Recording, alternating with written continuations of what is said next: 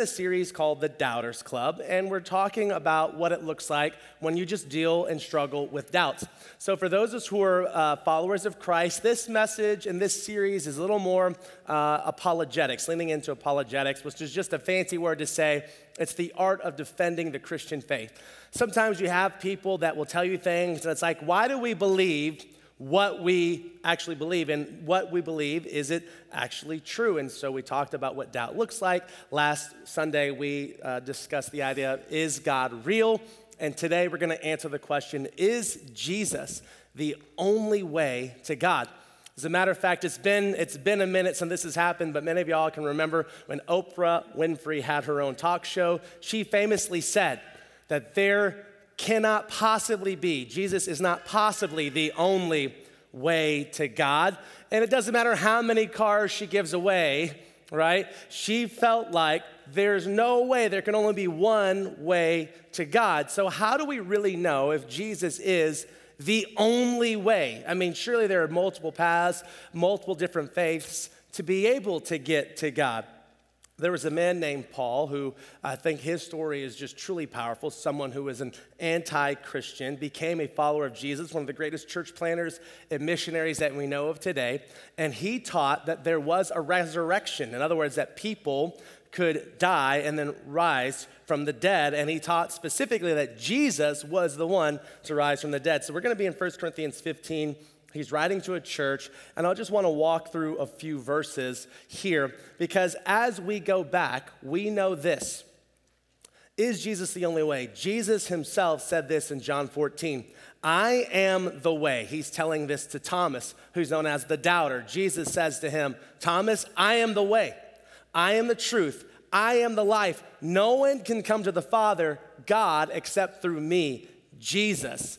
So Jesus explicitly said he was the only way to God. And so with that, we dive into 1 Corinthians 15, starting in verse 12. It says this. So Paul says, But tell me this since we preach that Christ rose from the dead, why are some of you saying that there will be no resurrection of the dead? In other words, there were people that didn't believe that Jesus could actually rise from the dead. He says this um, For if there is no resurrection of the dead, then Christ has not been raised either. And if Christ has not been raised, then all our preaching is youth, useless and your faith is useless. What he's saying is if Jesus didn't rise from the dead, then faith is just a waste of time. It's a waste of time. Think about it. You took your hour out of this morning, you got ready to show up to church, or maybe you're trying to get something out of it or whatever. And what Paul is saying is if Jesus really didn't rise from the dead, this is a waste of time. Our preaching is useless. He continues on in verse 15, and then he says this And we apostles, apostles were people who actually saw Jesus. He says, We apostles would all be lying about God, for we have said that God raised Christ from the grave. But that can't be true if there is no resurrection of the dead. So he says, So then, if Jesus really didn't rise from the dead, he's like, I'm a liar. And not only am I a liar, every single apostle is a liar. And then you fast forward to all these 2,000 some years later, it would make me, as someone who was a pastor, it would make me a liar because I believe that Jesus rose from the dead as well. And what he's saying is, we are all liars. And we're purposefully leading people down a path of a lie. And I think you can agree as well that if you were leading someone down the path of a lie, you would be wrong. And so here he says, hey, are we liars? Are we someone that hasn't done this? And then verse 16 says, And if there's no resurrection of the dead, then Christ has not been raised. And if Christ has not been raised, your faith is useless and you are guilty of your sins. So said, if Jesus didn't rise from the dead, he says your faith is useless. Your faith means nothing. For those who like have a relationship with Jesus, he's saying that means nothing. Like if Jesus didn't rise from the dead, why do you have faith at all? There are a lot of people that don't feel like there is faith, right? He says, Why would you have faith? You're still guilty of your sins. In other words, you're still lost without Jesus. In verse 18, in, in that case, all who have died believing in Christ are lost. And if our hope in Christ is only for this life, we are more to be pitied than anyone in the world. Paul says, if Jesus didn't rise from the dead, then we of all people are hopeless. And if our only hope for Jesus is just this life, if like Jesus is this pill that just makes us feel good for this life only, but it is only for this life, he says, of all people, we are to be most pitied. In other words, what Paul was saying is people who don't have a relationship with God can do whatever they want. They can live life up, they can be debaucherous, they can cheat, they can do whatever, they can just make as much money as they want, they can live however they want to. It doesn't matter because if God isn't real, why are we doing all this stuff anyways?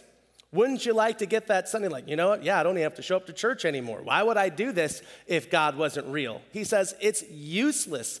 It's like you're doing all of this stuff for nothing if Jesus never rose from the dead. But in verse 20, he says, But in fact, Christ has been raised from the dead, and he is the first of a great harvest of all who have died. In other words, Jesus is saying, but Jesus did rise from the dead, and he's the first one of many who will eventually rise from the dead as well. Uh, let me just share this with you Jesus is real, Jesus was real. There is no reputable scholar today. It doesn't matter if they're Christian or not. It doesn't matter how many letters they have after their name. It doesn't matter how many degrees they've pursued. No reputable scholar will deny that a man named Jesus lived.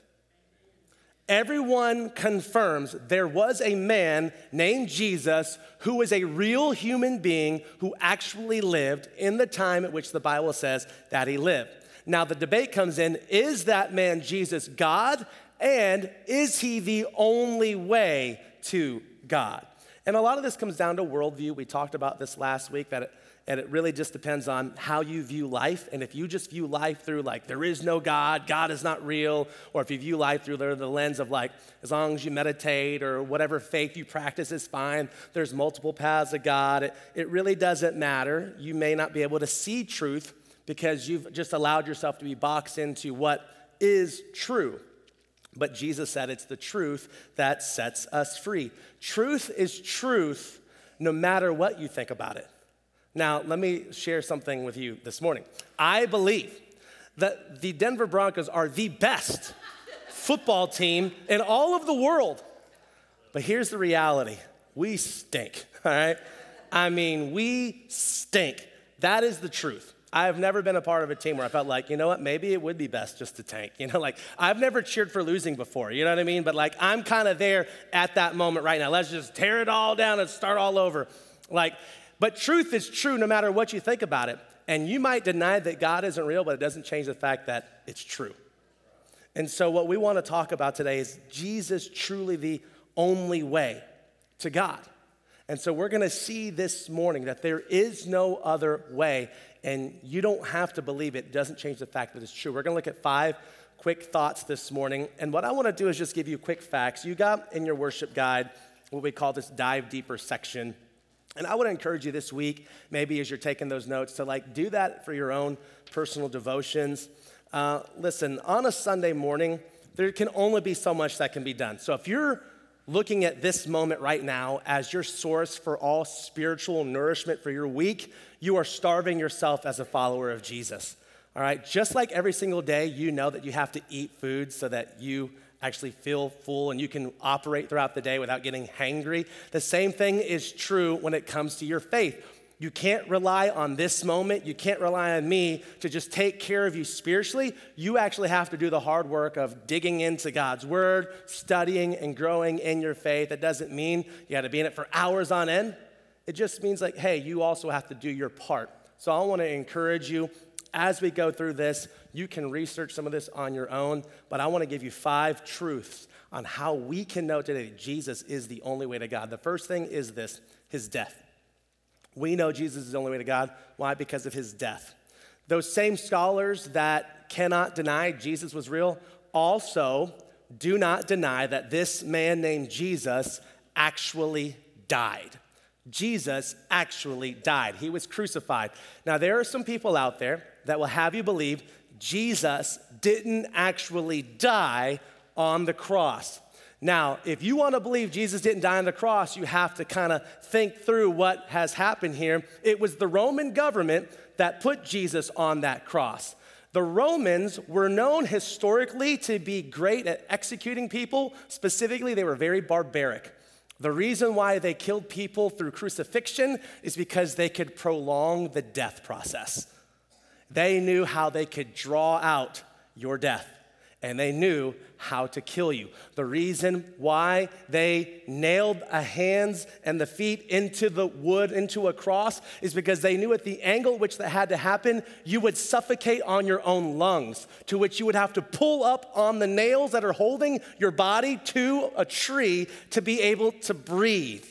These men knew what they were doing, but even if you rewind before that, Jesus, it says in Scripture, was beaten with the cat of nine tails. And if you've ever seen the Passion of the Christ, you have an idea of what this looked like. It says in Scripture that Jesus was barely recognizable as a man.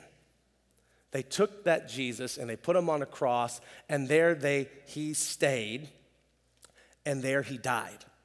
We know because of the Sabbath uh, for the Passover was coming, uh, the Jewish leaders wanted to make sure that all those on the cross were dead.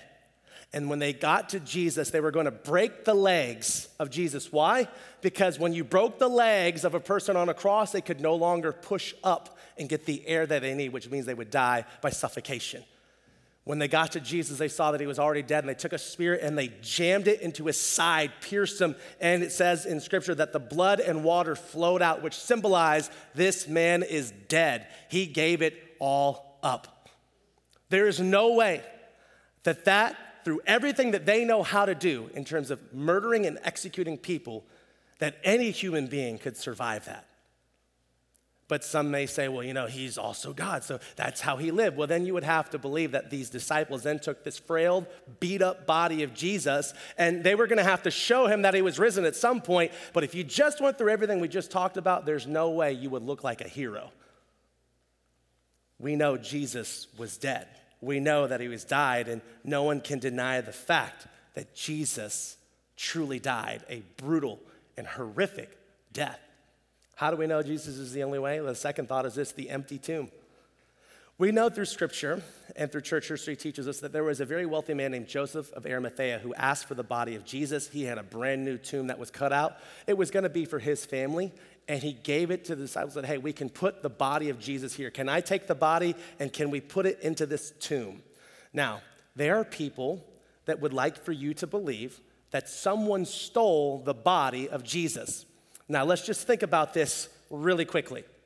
First off, Jesus is dead. They put him into this tomb. And it says then in scripture that not only that, the Jewish leaders were afraid that the followers of Jesus would try to steal his body. So instead of leaving the grave open, they rolled a massive stone over the tomb. It took an army of soldiers to roll this stone in front of this tomb. When you read in scripture, there were some women that said, What? As they were walking to the grave, they said to each other, How are we going to roll the stone to anoint the body of Jesus? So then, not only that, it says in scripture that there were armed guards, Roman soldiers, guarding over the tomb. It was their job, it was their duty and their obligation to protect the body in that tomb. You would have us believe that just some regular old guys could go up and take out Roman soldiers and then move the stone out of the way, then steal the body of Jesus and then hide it? Or if they had it, what would you do? Because what happened after that? They said Jesus was alive. And from there, a movement called the Way, later to be called Christians, began to spread rapidly. What greater way than to squelch what this growing movement was than to reveal that the body of Jesus was still here? These Jewish leaders who hated Jesus, who had Jesus executed, if they truly had his body, would have said, We can squash this right now. Your Messiah, here's his body. The Roman government, who was not liking all the civil unrest that was taking place, could have been like, Just can it. Pilate could have said, Get his body and show him.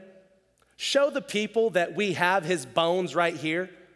Could have squashed the movement right there. And if you want to say these people are not barbaric, just look at the news today and you just watch and read stuff about the Middle East, and you tell me, do you think they wouldn't have a problem showing off a beat up, dead, broken, bloodied body? They would have no problem. But yet, you can't show something you don't have. It was empty. And we know that no one has the body of Jesus. Why? Because he's alive. He's alive Which brings us to our third thought this morning. How do we know Jesus is the only way? His appearance. His appearance. Jesus revealed himself after he rose from the dead. I think this is incredible. So we know Jesus, through scripture, was buried, put in a tomb on a Friday. The reason why we worship on Sunday is because that was the day Jesus rose. That's why we celebrate Easter on a Sunday. Jesus showed himself. He went down, was dead for three days, knocked death in the mouth, came back, was like, bam, I'm alive. Right, and he came back victorious. But here's how we know, because I want to rewind back in 1 Corinthians 15. Paul, at the beginning of the chapter, he says this. Listen to what he says in verse 1. Let me remind you, dear brothers and sisters, of the good news I preached to you before. You welcomed it then, and you will stand firm in it. This good news that saves you if you continue to believe it, the message I told you, unless, of course, you believed in something that was never true in the first place. I passed on to you what was most important, what has been passed on to me. Christ died for our sins, just like the scriptures say. He was buried he was raised from the dead on the third day, just as the scriptures said. He was seen by Peter and then the 12. Now, I want to just point this out real quick. Paul immediately goes to Peter, who's like kind of the head leader of the church. Now, what's important is this in Matthew, Mark, Luke, and John, we know that the first people to see the empty tomb were women. We know they were the first. We know that Mary Magdalene was the first person, a woman, to actually see Jesus. Let me tell you something. Women today are incredible. They're amazing. They're, they can do all sorts of stuff. Like there's no like there's no limits, right? In their culture, women, the testimony of a woman would not even stand in court. You could have a murderer, a liar, and a thief, and if he was a man, his testimony would be taken over a woman's. The reason why that's important is you don't put that in the story unless it's true. Here's Paul, not into much later, and not that he was like a bigot or whatever, not that he was like, women are horrible, but he doesn't even like bring up the women because any man who could write out the woman in the story would. And yet it's included in the Gospels because that's what absolutely happened. We know women to be truthful and honest, and these women God used to be the first to see that Jesus was gone. And so then it says what? Then Peter went and saw. And then the 12 disciples saw. And then it says in verse 6 and after that, he was seen by more than 500 of his followers at one time, most of whom are still alive, though some have died. He said, Hey, and today, he said, you can actually talk to someone who watched Jesus ascend into heaven. Some of them at that point were still alive says, and then he was seen by James and later by all the apostles. And last of all, though I had been born at the wrong time, I also saw him. Paul says, I hated Jesus. I was on my way to go arrest followers of the way, these Christians, and I was going to have them thrown in jail and I was going to have them killed. But on this road of Damascus, I met Jesus face to face. He is alive. Now, you would want us to believe that all of what took place was one of the biggest lies to ever take place, or it actually happened. You're having hundreds of people who have seen Jesus firsthand. We watched him be executed, and then we watched him alive and we saw him with our own eyes. You can't just make up a lie that goes on for all of history as we know today. Here's our fourth thought How do we know Jesus is the only way to God? The disciples. This is really important as we talk about the disciples. The disciples, as we think of like Peter, James, and John, we think of them today, we're like, oh my gosh, they're the disciples. No, no, no, no. These are the disciples. These were the same men when they watched Jesus be crucified, they were hiding for their lives, not only behind closed doors, locked doors. They were trying to protect themselves. They thought if they can kill our leader, they can kill us. So we're hiding here for protection. And all of a sudden, They see Jesus and he's alive. You know what happens to them when we read in the book of Acts? They became very bold because they began telling people about Jesus. He was dead, you killed him, and now he's alive, and we have no problem telling anybody that Jesus is real. They were threatened, they were beat up, they were thrown in jail, and they said, We can't help but preach Christ crucified. He's alive. Now, think about this for a second. You want us to believe that Christianity spread from these kind of backwoods, uneducated fishermen. Let's just call it for what it is. We live in the South. Let's have a little fun with this. kind of like this. All right, y'all. Jesus dead, all right? Now we need a game plan, all right? We need a game plan. Thomas, you always doubting. It'd be great if you go on record to doubt. Uh, Peter, you always putting your foot in your mouth. Why don't you go out there and just make some stuff up and um, yeah, uh, so that body thing, like we I don't know, we could, we could bury it, you know what I mean? Like we could bury his bones. And then I think a guy named Coach Prime said, Do you believe? And if we just tell people, Do you believe? they will believe, Do you believe the belief of our belief? And if we say that enough, they will believe too. Come on. These were uneducated men. You want us to believe they could outsmart people who are smarter than them? You want us to believe that they could trick the entire world into a lie if it wasn't true? You'd have to be really just missing the signs to know that that actually happened. They actually saw Jesus. How could they get everyone to believe a lie if it wasn't true? I think this is really amazing. There's a guy named Charles Colson. Some of you may know who this guy is. He's a convicted felon from Watergate. As a matter of fact, when he was in prison, he had and found a relationship with Jesus, and he wrote in a book, and he says this With the most powerful office in the entire world at stake, a small band of hand picked loyalists, no more than 10 of us, could not hold a, a conspiracy together for more than two weeks. Take it from one who was inside the Watergate web looking out, who saw firsthand how vulnerable a cover up is. Nothing less than a witness as awesome as the resurrected Christ could have caused those men to maintain their dying whispers that Jesus is alive and Lord. Let me tell you something if this was a lie, all these disciples, except for John, who was exiled alone on the Isle of Patmos, who had to live out his life by himself. Every other disciple was martyred for their faith. Now, I'm not just talking like that, they were brutally killed. And if you have a lie, would you die for a lie? Maybe you say, like, I would die for a lie, but not everyone. When it comes to giving your life, you would die for a lie?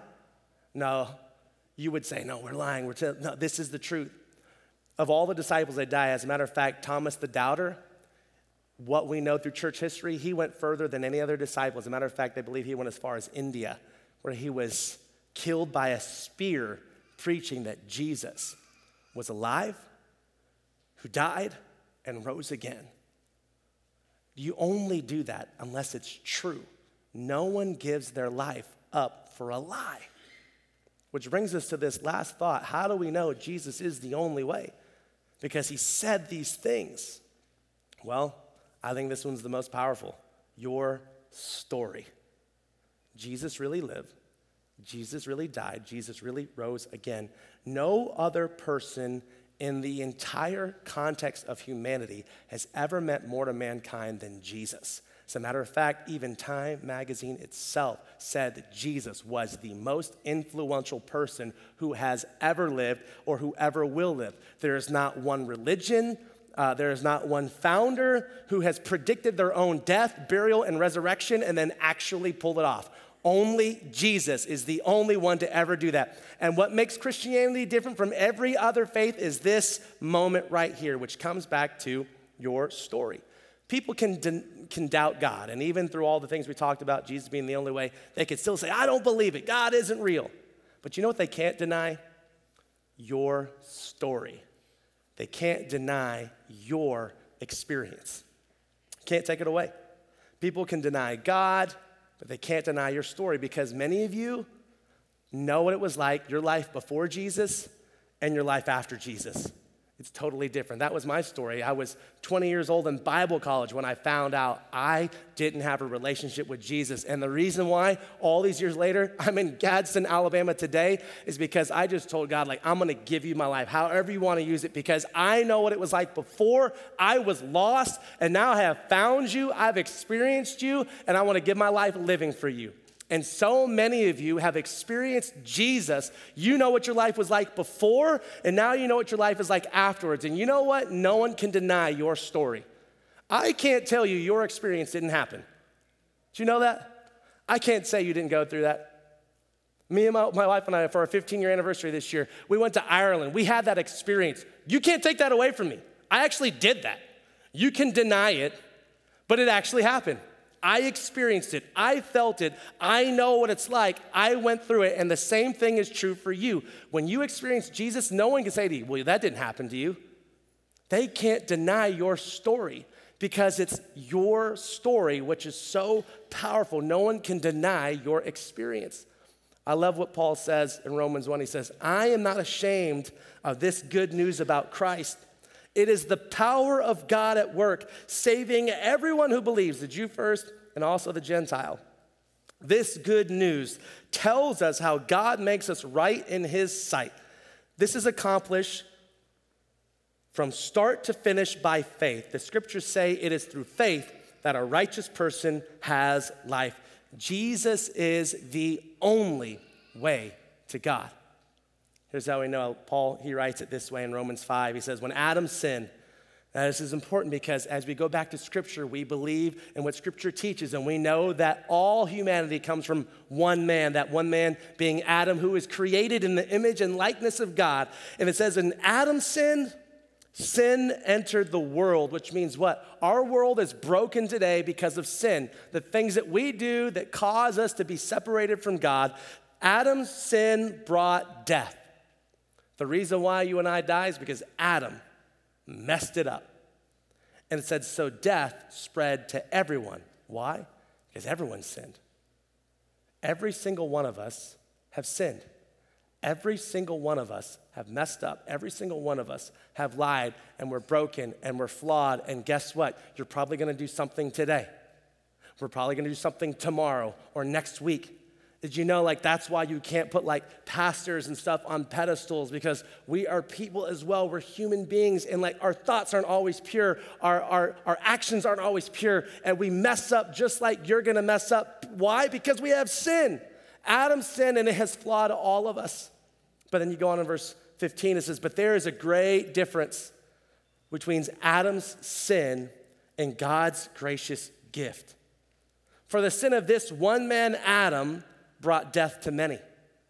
But even greater is God's wonderful grace and his gift of forgiveness to many through this other man, who?